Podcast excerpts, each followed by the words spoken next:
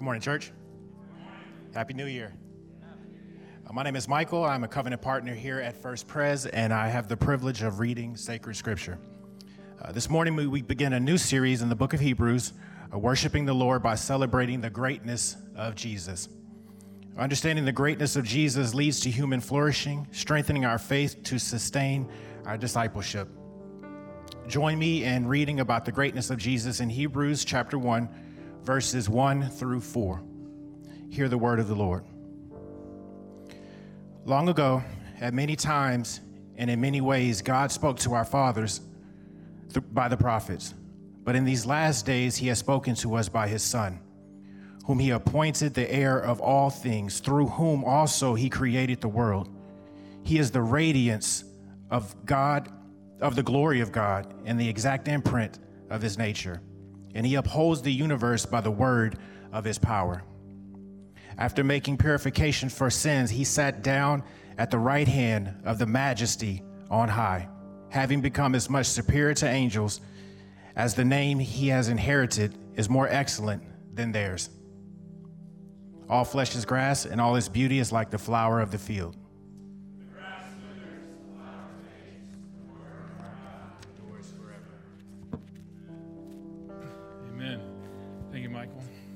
Happy New Year, everybody.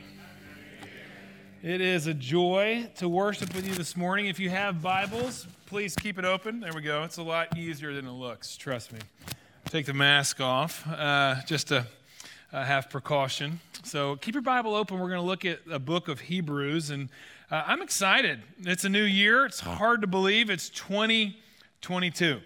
Uh, and you know, I like to start every year strong. I like to start with commitments to do things better, to be better. And I just come to you this morning just broken. And uh, I'm gonna give you a little illustration of how I feel. Uh, this morning, um, I let my dog out, and I don't know how cold it was at your house, but it was like nine degrees at mine. It was freezing, like like San Antonio nine degrees. That's cold, you know. I let my dog out. Uh, it was early. Fed my dog, and during the night, uh, the wind had blown the door to my back gate open. So our house, by the way, is warmer than nine degrees and I fed my dog because I love my dog. And my tiny dog can't stand the cold. I didn't even stay outside to eat his food. He just scratched on the door until I let him in. I think he had like two or three bites. That's fine. He wanted to be in. My older dog, Java, just cleans house. Anytime there's any food, he's eating it. And he stayed outside a little while, and I was like, man, he's got to want to come in at some point. And I opened the door to let him in, and he had found his way, followed his nose out the back gate, and he had just disappeared out of the yard. And I thought, what a stupid dog.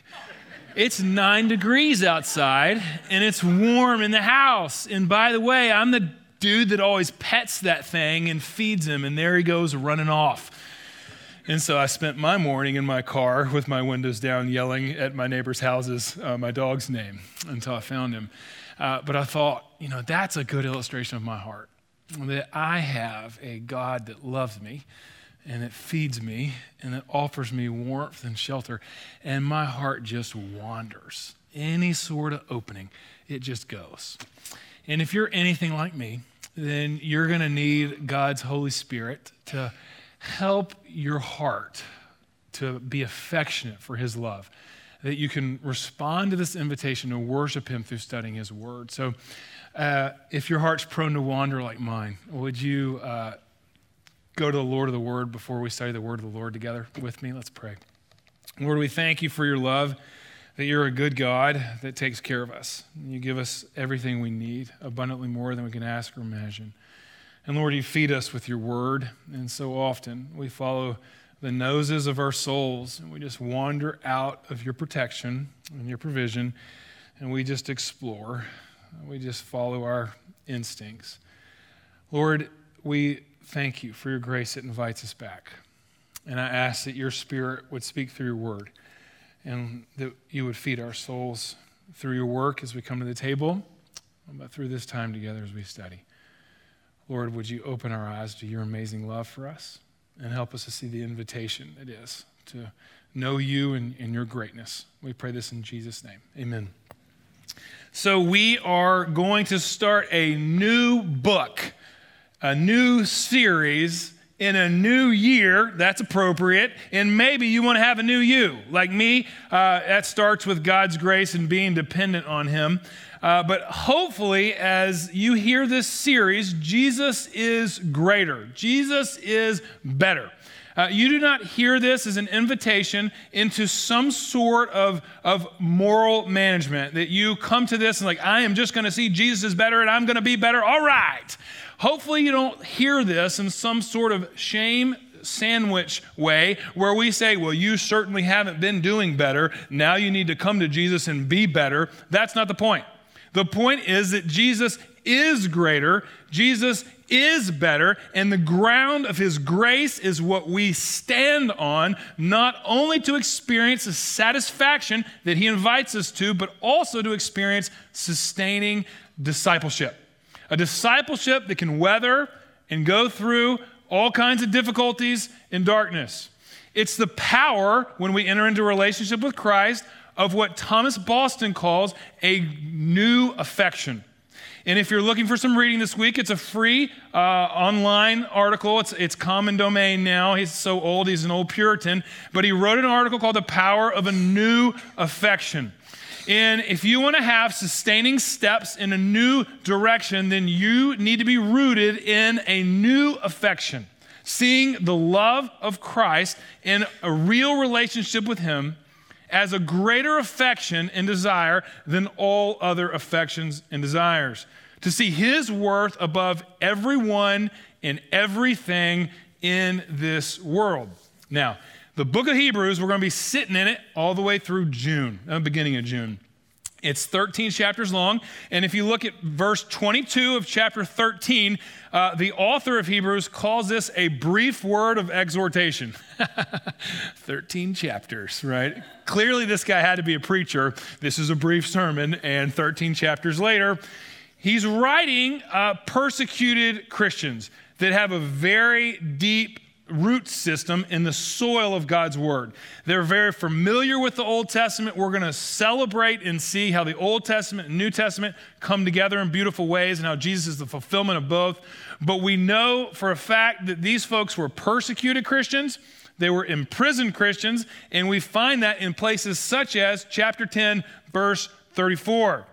And he's writing them the central theme of the greatness of Jesus Christ in the fact of his greatness uh, sustains faith, it strengthens our endurance, and it compels us to follow Christ even at great cost the cost of suffering, personal sacrifice, and submission to Him and His authority, even when the authorities of our culture are crying out in other ways.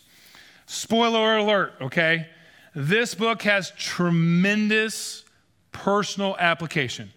You see, when we enter into the invitation of the intimacy of a relationship with Christ, we begin to see that His love is actually greater than all the other loves of our world. Like the sun that's shining outside, the light of the sun outshines the billions of stars that are still in the galaxy. So too, the love of Christ outshines all other loves. Here's an example. If this is a spoiler alert, I'm just going to tell you it's kind of like showing you the end of the movie. All right, you might get mad at me, but I think you'll get over it. In chapter 13, the author in verse 5, he says, Keep your life free from a love of money. And you say, Well, how do I do that? I mean, he obviously didn't write that from 20 first, second, 2022 in America, right? Keep your life free from the love of money. He has no idea. Well, he, the, the way we do it, he says, is uh, to be content, knowing that Jesus has said, I will never leave you or forsake you. Spoiler the greatness of Jesus is greater than material wealth and comfort. The greatness of Jesus is greater than any other relationship that we have the greatness of Jesus leads to contentment. Are you content? God wants to give you satisfaction and contentment through his love and through his life. and the greatness of Jesus is the ground of that. We're going to see today that when we take the invitation for the intimate relationship with Jesus, that our relationship with Christ becomes our primary identity. And that through that, we receive a primary community and a primary mission. That's why the vision of our church is to love Christ, love one another, and love the city. Because our primary identity is Christ, no other identity. Our primary community is his body, the church. And our primary purpose and our mission in life is to love as he's loved us, our neighbors, our neighborhoods, and the nations.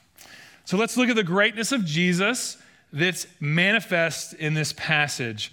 Uh, the author of Hebrews wants us to see nine different ways that Jesus is great. Can you look down at the passage with me and you're going to see him?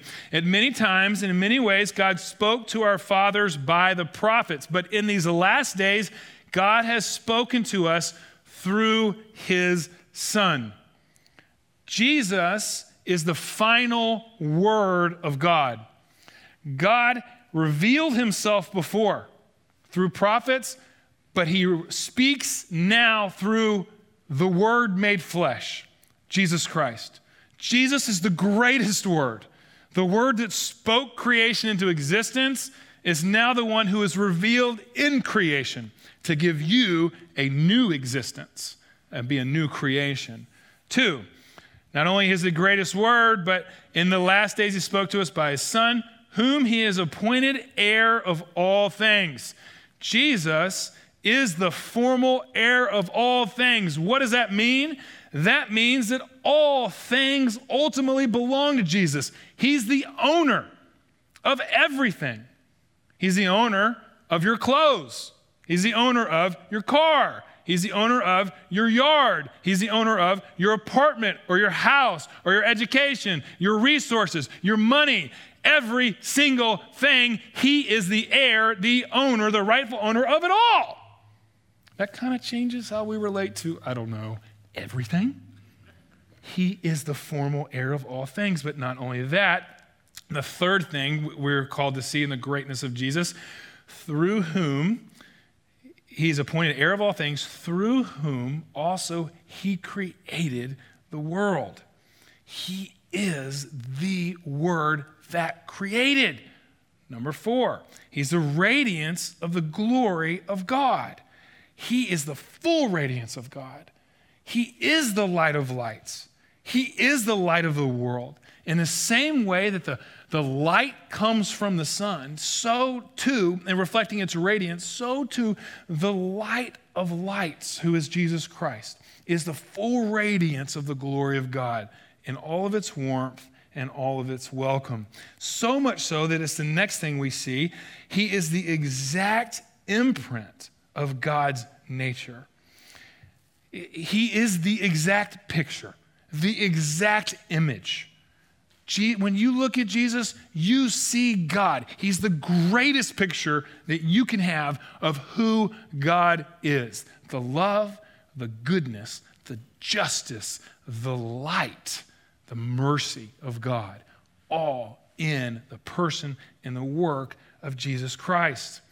He is the seal that is the wax on the envelope, the letter of God's love for you. He is the exact imprint of his nature, the radiance of the glory of God. He upholds the universe by the word of his power. Not only is he the creator, but he's also the sustainer. Do you understand what it means that he upholds the universe? Do you get that? By the word of his power? Paul says the same thing in Colossians 1. Let me give you a little bit of perspective of the greatness of who this Jesus is. I'm going to quote from a book that I read called the, uh, uh it's got in Brennan Manning, The Ragamuffin Gospel. I highly recommend the book. Uh, but this is a random quote when he's talking about the infinite nature of God and the intimacy of his love for us. The Earth's weight has been estimated at six sextillion tons. That is a six with 21 zeros. That's a lot. Yet it's perfectly balanced as it turns on its axis. It revolves daily, get this, at the rate of more than a thousand miles an hour. More than a thousand miles. The earth that's six sextillion tons in weight spins 25,000 times a day. That adds up to 9 million miles a year. And considering the tremendous weight of six sextillion tons rolling at this fantastic of a speed around an invisible axis, it's held in place by unseen bands of gravitation, uh, or the word of his power. The earth revolves in its own orbit around the sun, making a long elliptical circuit of 600 million miles each year, which means that we're traveling in orbit at 19 miles per second. That is 1,140 miles per hour. You don't feel that, do you? That's unbelievable. How does that sustain on an invisible axis? Because of the greatness of the power of the Word made flesh, Jesus Christ. That is greatness. And not only does he sustain creation, but look at the next thing it said. Uh, he upholds the universe by the word of his power. And then, after making purification for our sins, he sat down.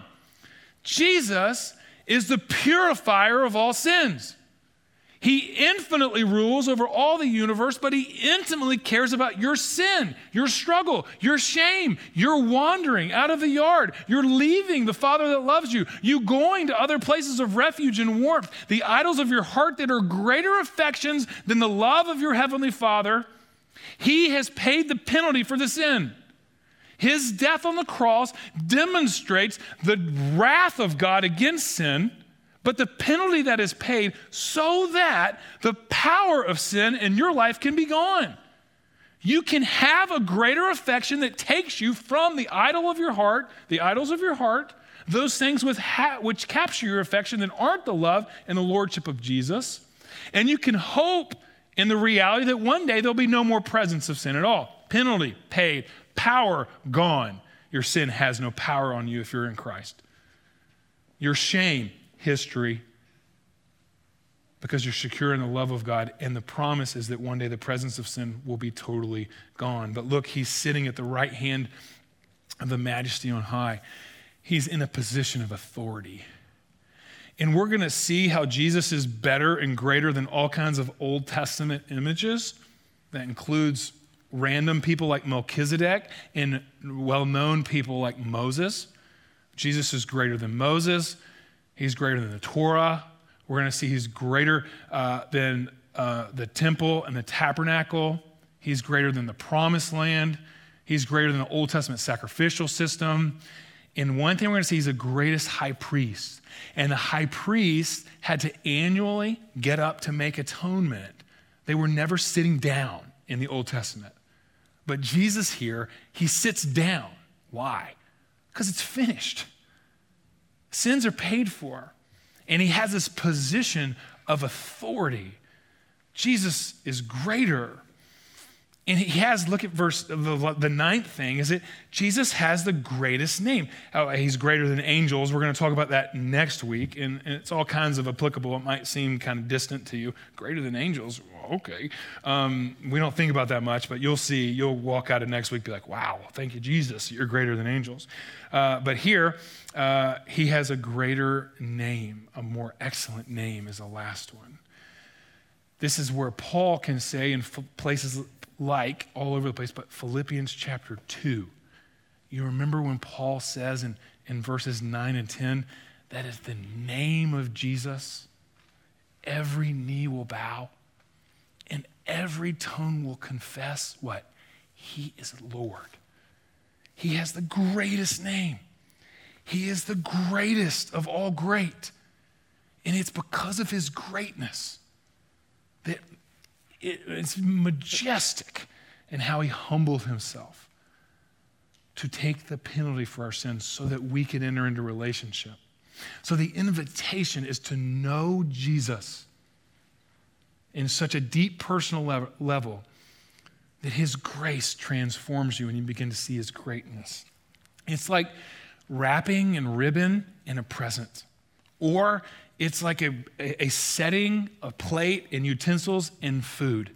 Our temptation is to be distracted with the wrapping, the presents, the ribbons, the, the meal setting, and the food, but nobody mistakes the gift, right?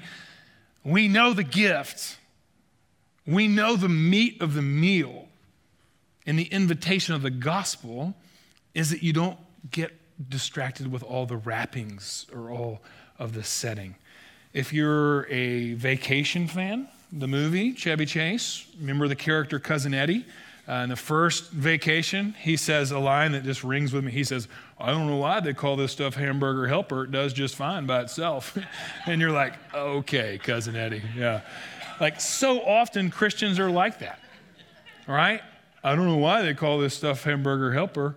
It does just fine by itself. And we forfeit the meat that is the Word of God and the work of God. Jesus Himself, who is God. Now, what does this look like practically? I want to spend a few moments unpacking the meat of the matter. And I want to do this through diagnosing what I think is the greatest thing on our globe, according to our world. And then I want to follow the implications of that and invite us to come experience the greatness of Jesus. So, uh, what is the greatest thing on our globe? I'm going to argue that we think the greatest thing on our globe is us, ourselves.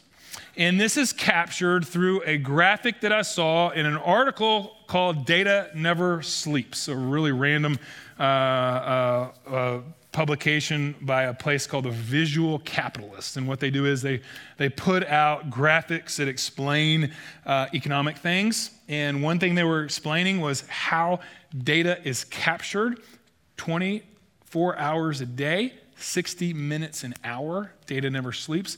And they give a snapshot. And you'll never guess it, how unbelievable the numbers are for what they captured. There's a graphic. You can read it perfectly, can't you? Let me translate it. 167 million videos every minute are viewed on TikTok. 575,000 tweets are sent on Twitter. 65,000 photos are viewed on Instagram. 240,000 pictures are shared on Facebook. And this does not include the 44 million views on Facebook every single minute. There are 694,000 hours of YouTube that are watched every minute in our world. 542,000 hours of TV watched on Netflix, average of 5,700,000 searches in a minute on Google, 2,400,000 Snapchats. Are you ready for this? $283,000 a minute spent on Amazon, with 6 million people shopping online at once, with an average of $304,000 sent on Venmo every minute around the world. That's a data glimpse of one minute in 2021. It is dramatically up compared to 2020 and then 2019. A lot of that, I didn't include the, uh, the, um, the Zoom uh, numbers and all that, but you can tell that uh, what we are spending our time on in our world reflects something of what we see as the greatest. Now, don't hear what I'm not saying. I'm not saying the internet's bad. I'm not saying social media is bad. I am saying uh, that when we look for things that only God can give us in our virtual engagement and our social media management, then we miss the invitation for intimacy that God's grace gives us to discover the greatness of Jesus Christ. If we spend more time curating our followers than actually following Jesus, uh, if we spend more time trying to establish our status or look for significance, uh, anything that we can find uh, a source of comfort and ease, what we're looking for online that we can only find in Christ, then we're exalting the greatness of something else and we are missing the invitation to discover the grace of God and the greatness of Jesus.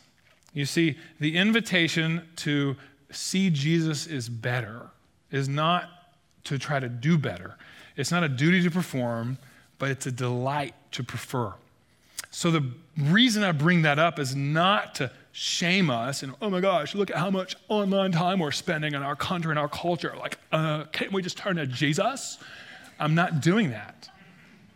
What I am saying is that it reflects what we exalt in our hearts. And let me tell you again online social media, it's not bad. My daughter goes to University of Texas. She's on a ministry team for a student ministry. Her role is social media. She uses the internet and social media avenues to try to get the gospel out and to connect people with the ministry. That's a good thing. But you know what the casualties are of seeking things online that we can only find in Christ?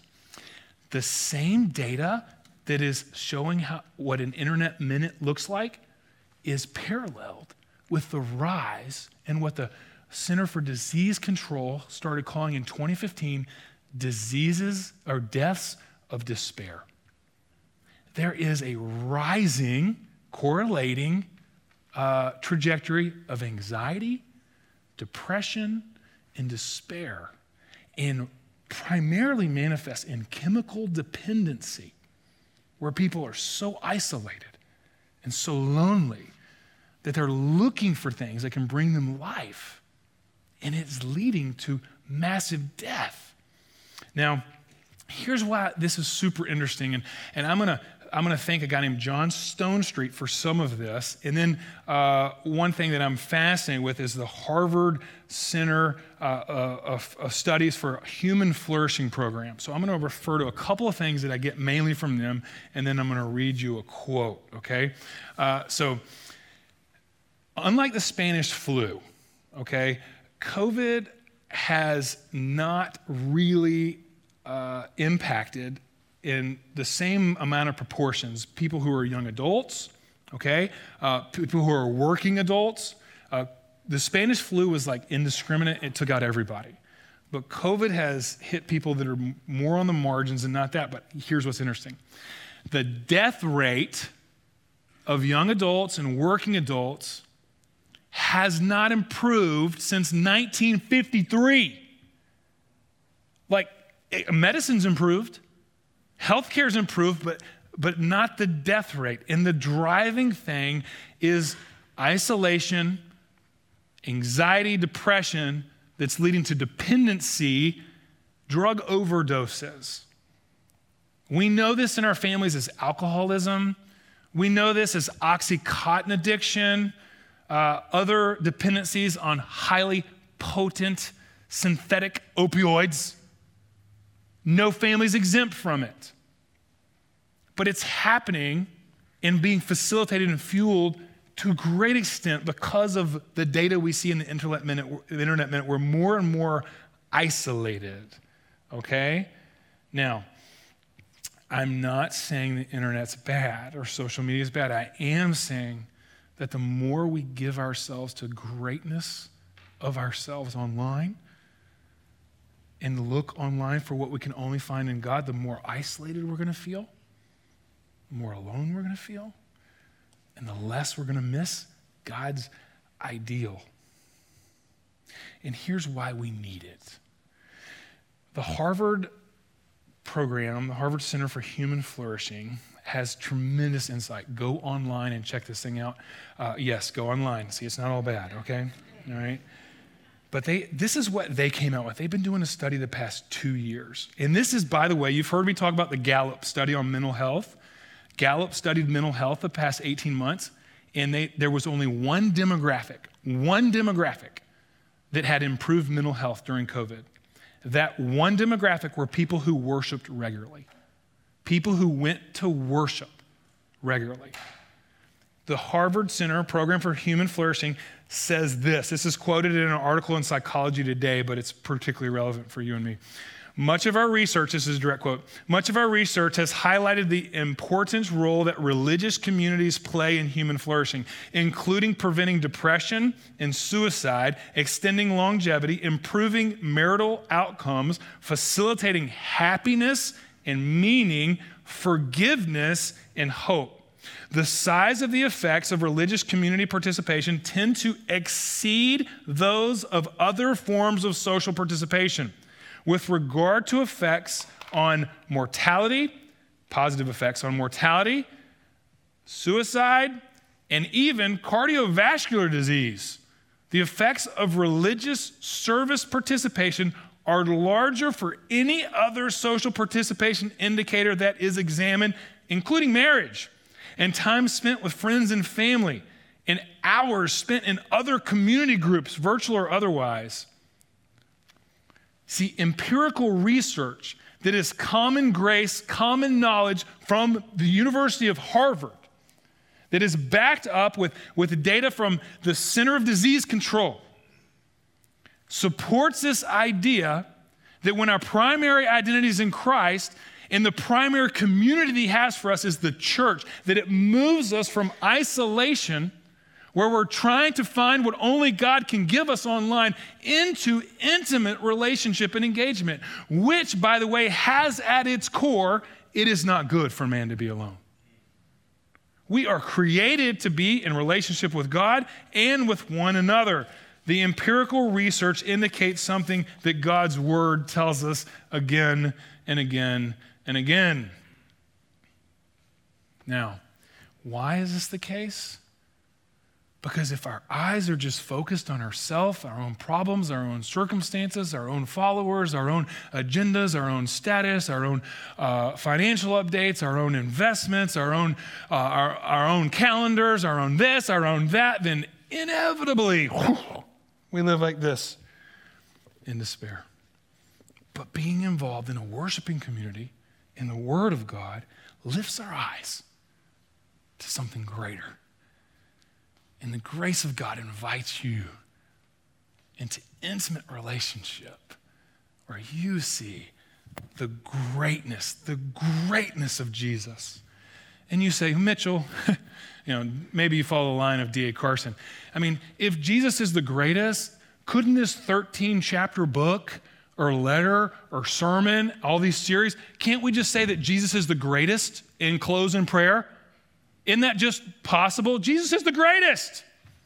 Well, then we miss it because we need more than that declaration. We need daily digestion of this in our discipleship so that we're constantly evaluating the affections of our heart, that which we say is the greatest in our life and our love needs to be managed and regulated by the grace of God, the Word of God, and the work of God at this table. So here's ways we're going to do this as we come to the table first. I want to, your calendar displays what you think is the greatest.